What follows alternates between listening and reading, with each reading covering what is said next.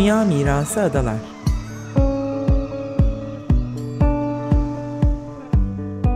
Hazırlayan ve sunanlar Derya Tolgay ve Nevin Sungur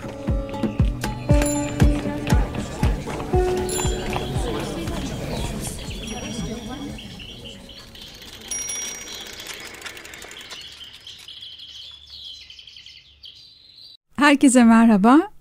Dünya Miras Adalar programında birlikteyiz. Teknik Masa'da bugün Feryal Kabil var. Ben Derya Tolgay.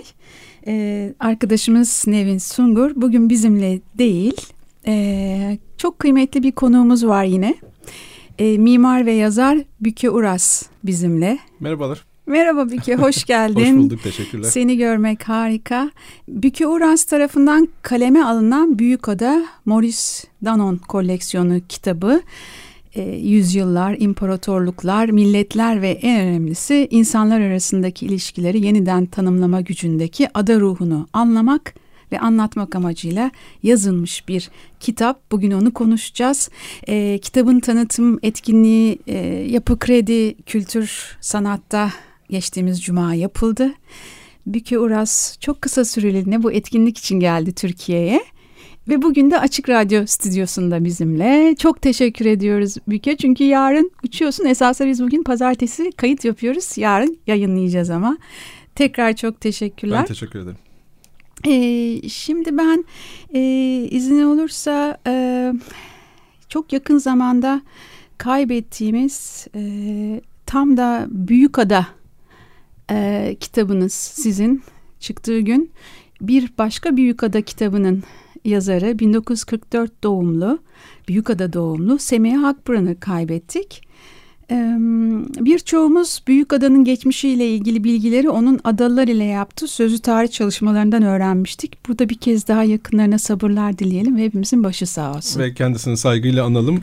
Tüm Büyükada araştırmaları için son derece önemli bir isim e, katkısı çok büyük. E, nurlar için de uyusun katlı saygıyla anıyoruz.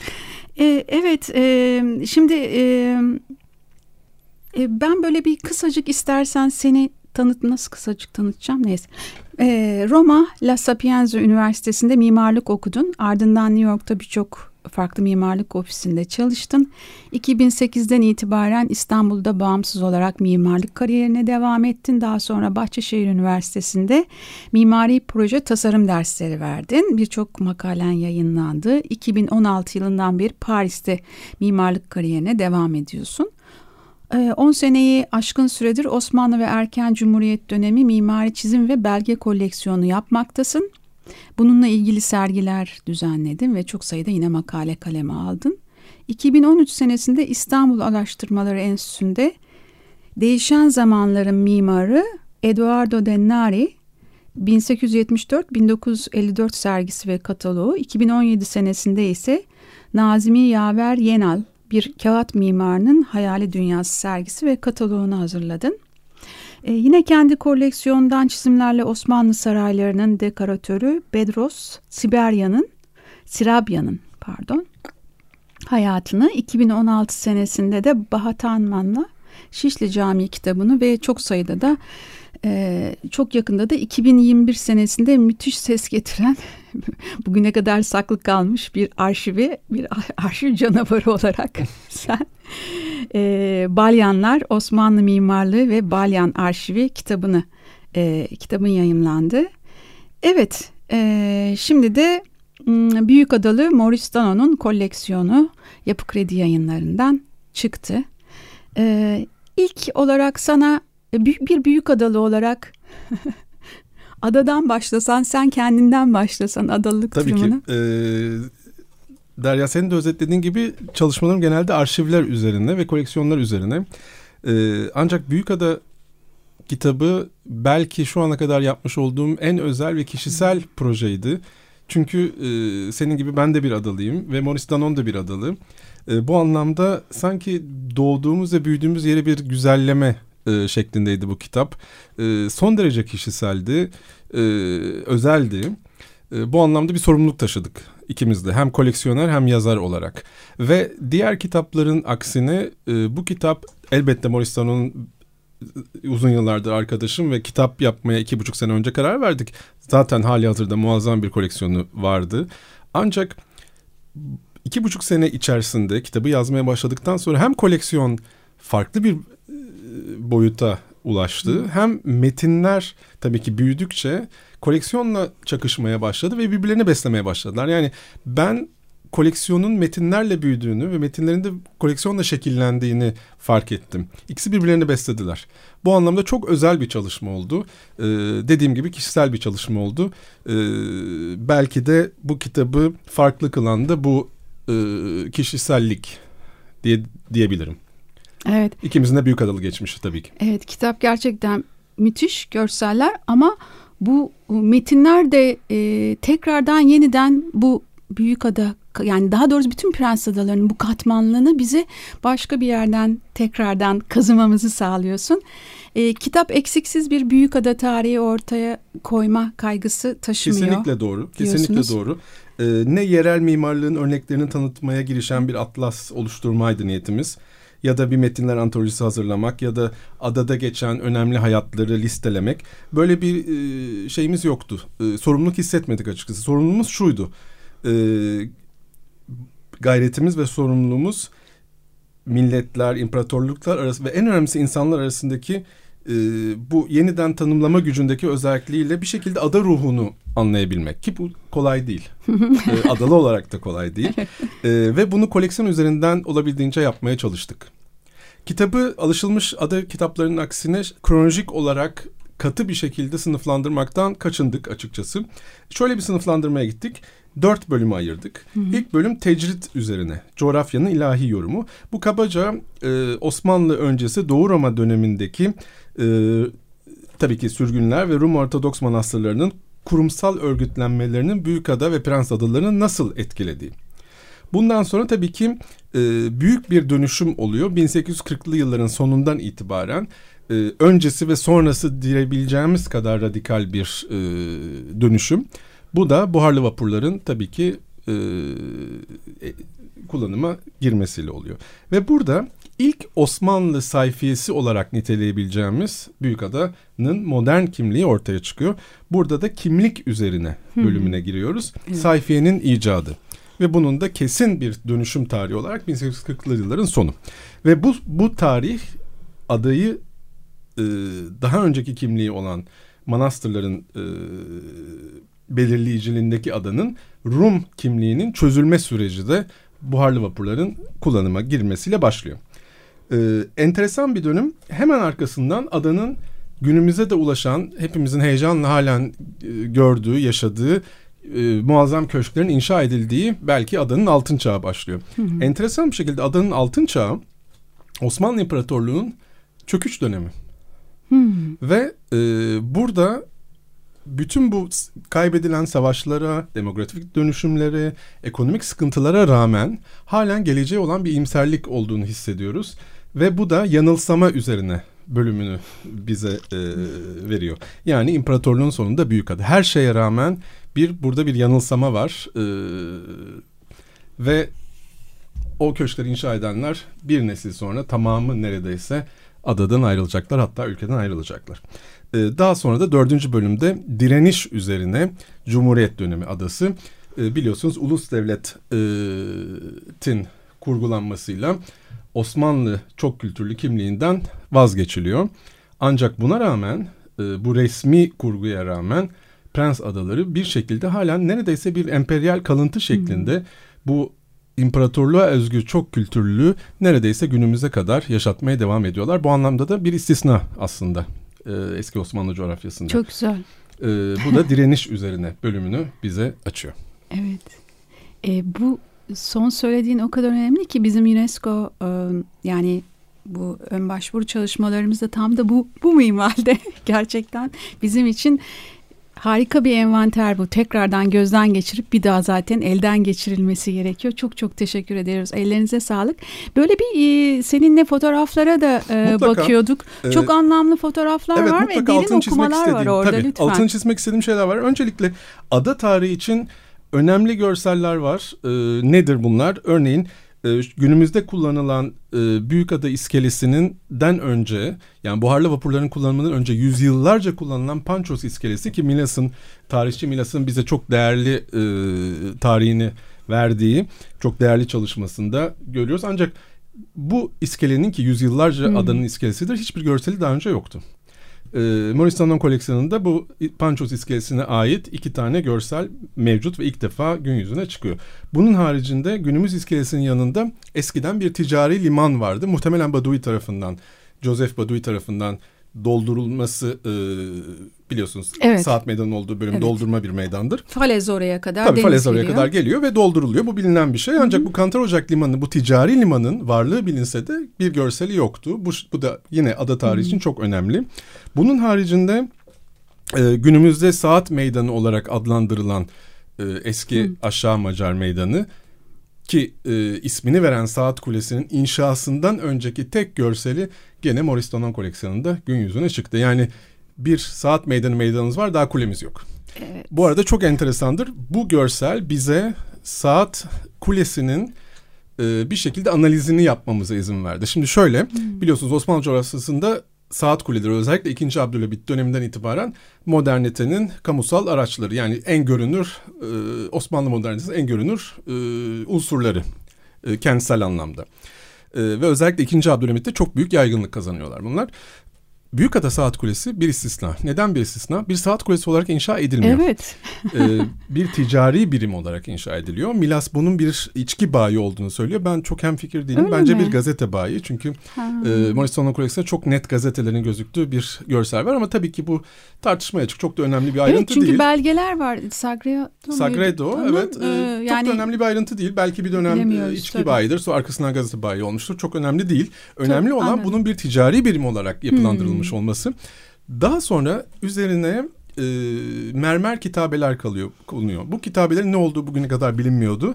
Muhtemelen biz de tam kesin olarak söyleyemiyoruz ama gene bizim koleksiyon, Maurice Alan koleksiyonunda olan e, bir yakın çekim fotoğraftan bunların vapur tarifesi olduğunu düşünüyoruz. Ve vapur tarifesi olması çok anlamlı çünkü iskele, iskeleye çok yakın bildiğiniz gibi. Hmm. Ve bu sebeple üzerine bir saat iliştiriliyor ve saat kulesine dönüşüyor. Üç aşamada, üç zaman aşamasında yaklaşık on, her aşama 10 sene sürüyor. Ve yaklaşık 1920'lerin sonunda itibaren saat kulesi oluyor. Tek Osmanlı coğrafyasındaki saat kulesidir ki bir ticari bilim, bilim olarak inşa edilmiş olsun ve zaman içinde bir anıta dönüşmüş olsun. Bunun başka bir örneği yok bu anlamda biricik ve çok değerli ve çok önemli. Bunun haricinde... E, Saat e, kulesi yani saatin olmadığı bir meydan hepimiz ilk kez gördük. Evet. Harika. E, bunun haricinde bildiğiniz gibi Büyükada e, özellikle Büyükada e, Osmanlı astronomi çalışmaları için çok önemli. Burada bilinen bir hikayedir. Mitsi'nin halen günümüze ulaşan muazzam kulesi Osmanlı'daki ilk e, gözlem evlerinden bir tanesidir. Rasathane diyoruz Rasathane yani diyoruz. Son derece hmm. tabii ki e, şey mütevazi şartlarda evet. bir rasathane. Ancak bu rasathanede neler gözlemlendiğini biz daha bilmiyorduk daha önce. Hmm maalesef teleskop 1950'lerde e, hurdaya çıkıyor e, paslandığı için cam mekan yıkılıyor. Yeni yakın zamanda çok başarılı bir şekilde rekonstrüksiyonu yapıldı. Paris'te bir sahafta bu kitabın çalışmasını yaparken büyük adalı olan bir Osmanlı Rum astronom Eugenios Antoniadis ki bu dünya çapında çok önemli bir astronomdur. Neden? Dünyada ilk Mars haritasını çizen kişidir. Ve NASA NASA'ya kadar 1960'lı yıllara kadar kullanımda kalan Mars haritası Antonidis'in haritasıdır. Büyük adalı bir ya. astronomdan bahsediyoruz. Büyük adada ismi tamamen unutulmuş. Maalesef evet. ulus devlet tarih yazımında bir takım e, isimlerden vazgeçilmiş maalesef. E, daha sonra Fransa'ya yerleşiyor ve Frans Rum asıllı Yunan asıllı bir Fransız astronom olarak bugün yurt dışında herhangi bir kitapçıya girerseniz hakkında çok sayıda kaynak bulabileceğiniz çok önemli bir astronom. Türkiye'de maalesef ismi tamamen unutulmuş. Bu kitap bunu hatırlamaya ayrıca bir vesile. Paris'te bir sahafta Fransa'ya kabul edilmesine sağlayacak Büyükada'da çizilmiş e, uzay çizimlerini bulduk. Yani artık Mitsi'de neler saptandı, Mitsi Kulesi'nde neler çizildiğini görebiliyoruz. görebiliyoruz. E, birinci kaynaklardan bu çok değerli. Peki küçücük bir şey ekleyeceğim. Ee, çok teşekkür ediyoruz. Bazı görselleri paylaşmamıza izin verdiniz. Hem Yapı Kredi yayınlarına hem de e, Morris Stone'a ve sana çok teşekkür ederiz. E, bunları görmek isteyenlere hemen sosyal mecralarımızda şu anda takip ederek bunların birkaçına ulaşabilirler ama kitabı asla yani mutlaka alın. Sadece o resimler size birkaç ipucu vermek Harika. için. Harika. E, bunun haricinde yine bir sürprizlerden bahsedeyim. Araştırma sürecinin sürprizlerinden. E, gene Paris'te bir müzayedede ortaya çıktı. E, Troçki biliyorsunuz adada yaşamış en önemli belki politik sürgündür. E, Troçki'nin e, yaklaşık 4-5 fotoğrafı vardı şu ana kadar. Bütün çalışmalarda kullanılan, tekrar edilen bunlar da Amerika'da ve Hollanda'da olan bir takım e, arşiv fotoğraflarıdır. Daha önce hiç görülmemiş 96 fotoğraflık bir albüm ortaya çıktı. Bu albümde Troçki ile Arap İzzet Paşa Köşkü'nde beraber yaşayan katibi Çekoslovak Jean Frankel'in kişisel albümü olduğunu saptadık. Hmm. Ee, öyle ki aynı evde yaşadığı için bu resmi bir fotoğrafçı değil. O yüzden neredeyse bir ev kıyafetiyle Troçki'yi masada otururken gayet rahat kahvesini içerken çalışırken fotoğraflayabilmiş çünkü aynı evde yaşıyor. Ee, bu anlamda ilk defa Troçki'yi bir e, sıradan bir insan olarak görüyoruz. Ne bir hatip ne bir asker e, ne bir resmi fotoğrafın verdiği kurgu var burada.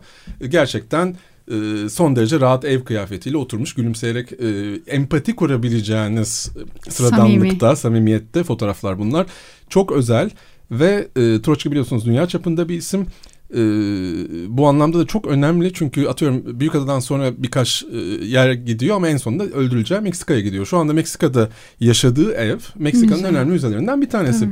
Frida Kahlo devreye giriyor diye göre yani orada büyük bir e, narratif var ve e, ekonomi için de bu çok önemli. Büyükada ekonomisi için de çok önemli. Niye biz bunu kullanmıyoruz e, Meksika örneğini temel alarak? E, Ama artık diye... yapı yok ortada gene Yerleri. halen kurtarılabilir. Yani dış duvarları en azından duruyor. Ha ikinci ya- İkinci Hamlacı Sokak'taki duruyor. Arap evet, maalesef e, bir kopyasına dönüştü. Maalesef kötü bir replika. Kötü bir replikaya dönüştü ama Hamlacı Sokak'taki ikinci evi tabii. halen kurtarılabilir e, kısmen de olsa. E, çok önemli bir görseldir bu albüm. Neden? E,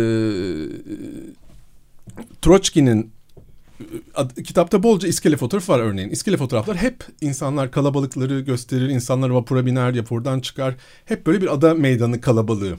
Bunu bizim kitabımızda da görüyoruz. Troçkin'in albümüne geldiğim zaman iskele fotoğraf aynı mekanın iskele önündeki yokuşun fotoğrafları var. Tek bir kişi yok.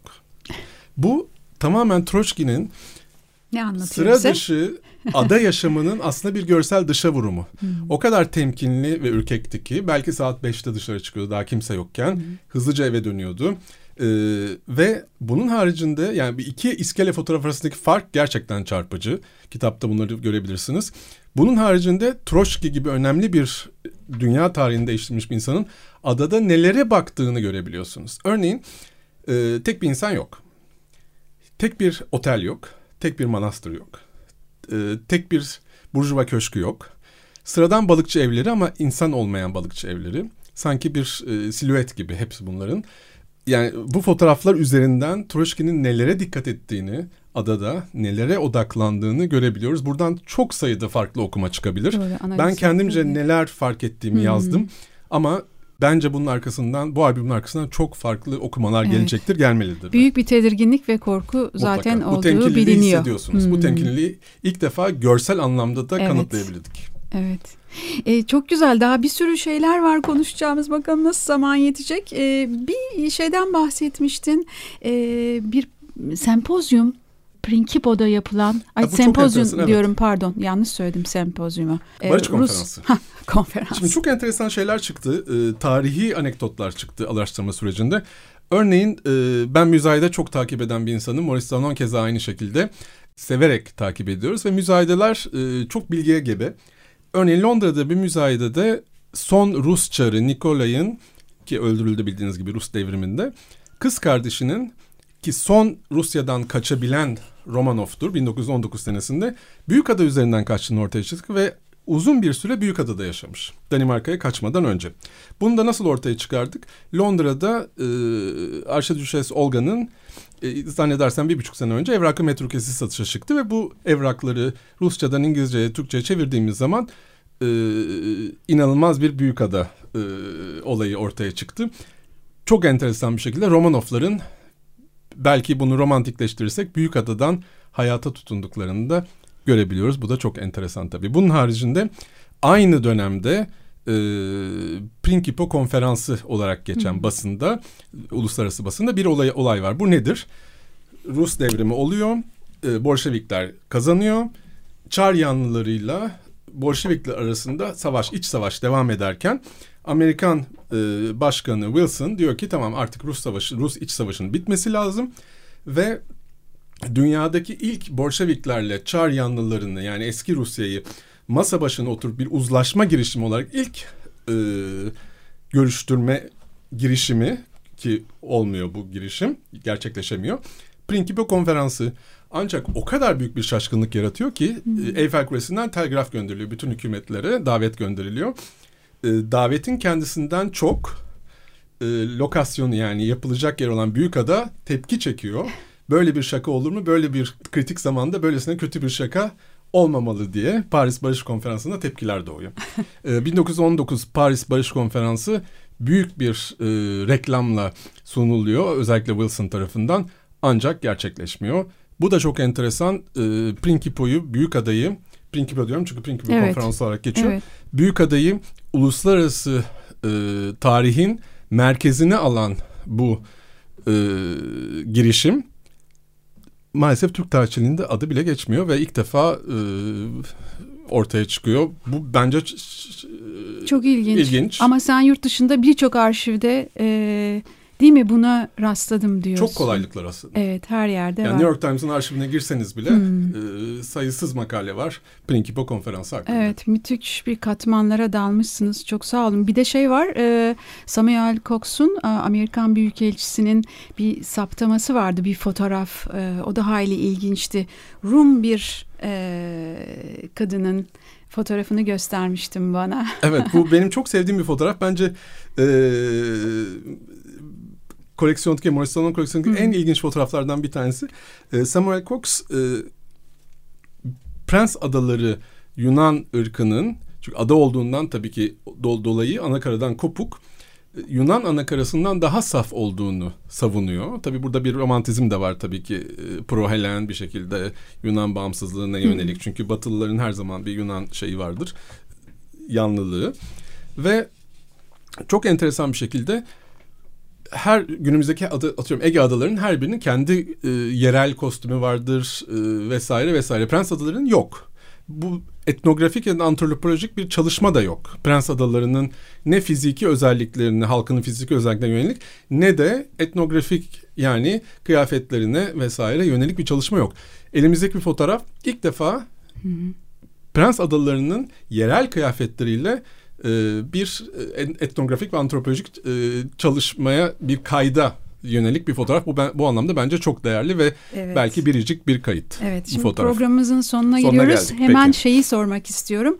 Tabii e, burada e, bir e, UNESCO Dünya Mirası adalar diyoruz. Bir sen buna nasıl bakıyorsun? Bir de e, yani Prens Adaları'nın siyasi, sosyal tarihiyle uluslararası özel bir kimliğe sahip diyorsunuz bu kitapta kocaman zaten. Evet. Bunu nispeten hala sürdürüyor. Ekosistemiyle beraber, kültürel Kesinlikle. peyzajıyla hala koruyor ve bir imar planlarımız var. Gerçi siz bu imar planlarını bilmiyor olabilirsiniz ama ben şunu söyleyeyim. Kültürel peyzajı gerçekten çok tehdit edici. Tescillenmemiş birçok e, tarihi yapısının e, yerle bir olacağı ee, son derece tehlikeli bir süreç içerisindeyiz.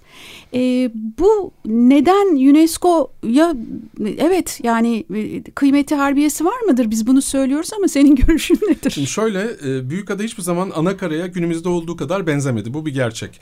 Buna rağmen mekanın onarıcı ve dönüştürücü gücüne dair olumlu ifadesini sergilemeye devam ediyor. E, kentsel tasarımın olanak, olanaklarına dair ilham verici bir model sunmaya devam ediyor e, kent ve doğa birlikteliğine dair halen çok önemli veriler sunmaya devam ediyor. Ve bunlar o kadar değerli ki maalesef günümüzün İstanbul'unda hmm. bunları e, sıkı sıkı korumamız lazım ve örnek teşkil ettirmemiz lazım. Büyükada örneği çok değerli. Bu örneğin e, pamuklara sarılıp bir şekilde e, korunması lazım. E, imar planlarına kesinlikle yeni imar planlarına karşıyız ve bu adanın eski İstanbul'u yaşatan halen biricikliğine sahip çıkmalıyız. Hepimiz hep beraber e, mekanın onarıcı ve dönüş, dönüştürücü gücüne dair olumlu ifadesine sarılmalıyız. Çok güzel söyledin. Daha konuşacak çok şeyimiz var. ne yapalım bir ikinci program daha yapalım Zevkle. diyorum ama e, bir de e, yani alıntılar falan da var buradan. E, e, onları artık e, dinleyicilerimiz biz e, küçük özetler geçerken e, baksınlar ama e, birçok e, yani 1795'lerde yaşamış falan kişilerin adalarla ilgili söylediği harika e, sözler var. Yani bunlara da tekrar bakalım. Bir de son olarak orada güzel bir kelime vardı. Milattan önce yaşayan şair e, Horatius'un köleyken özgürlüğüne kavuşmuş bir şair. E, yani köleyken özgürlüğüne daha doğrusu e, kavuşmuş bir adamın oğlu. Doğru zamanda delirmek tatlıdır. Çok güzel, harika. Bu çok harika ama bununla bitirmeyelim. Bence ilk e, seninle e, stüdyoya girmeden önce konuştuğumuz bu kitabın neşesiyle bitirelim. Çok doğru. Şimdi biz bu kitabı yazarken e, tek bir kriterimiz, kriterimiz vardı. Bunu grafikerle de paylaştık. E, dedik ki biz bu kitabın diğer e, ada kitaplarında önemli bir farkı olmasını istiyoruz. E, hüzün ve nostalji belirleyici unsur olmasın geleceğe iyimser bakalım ve bunu bir şekilde hissettirelim. Ve bunu gerçekleştirdiğimizi düşünüyorum. Ee, tabii ki geçmiş önemli, gelecek daha önemli. Ee, iyimserliğimizi kaybetmeyelim. Adanın halen bize vereceği çok şey var. Bunları hayatımıza katarak geleceğe e, güvenle bakalım. Çok çok teşekkür ediyorum Büke. Ben çok teşekkür sağ ederim Derya. Çok keyifli bir sohbet oldu. Ee, evet bugün konuğumuz mimar ve yazar Büke Uras'tı. Onunla e, Büyükada, kaleme aldığı Büyükada kitabını Maurice Danon koleksiyonu e, birleştirerek e, ortaya çıkardığı bir kitabı konuştuk. Ee, Önemli bir e, ek yapmak istiyorum unutmadan. E, tabii ki bu bir işbirliği kitabı. Sevgili editörümüz Müge Cengizkan ve çevirmenimiz Adalı, bizim gibi ada sevdalısı evet, Melih evet. Ceyhun Çalışlar'a buradan çok teşekkür ve, ediyorum. E, grafiker Emre Çıkınoğlu Emre. elbette. Ve buradan sevgili arkadaşımız... E, Sinan Niyazioğlu'na da sevgiler. Kesinlikle. Bizi kaç zamandır bağlıyor birbirimize bugünmüş kısmet. Çok teşekkürler. Biz kapatırken adalar hepimizin diyoruz. Adalar hepimizin. Hoşçakalın.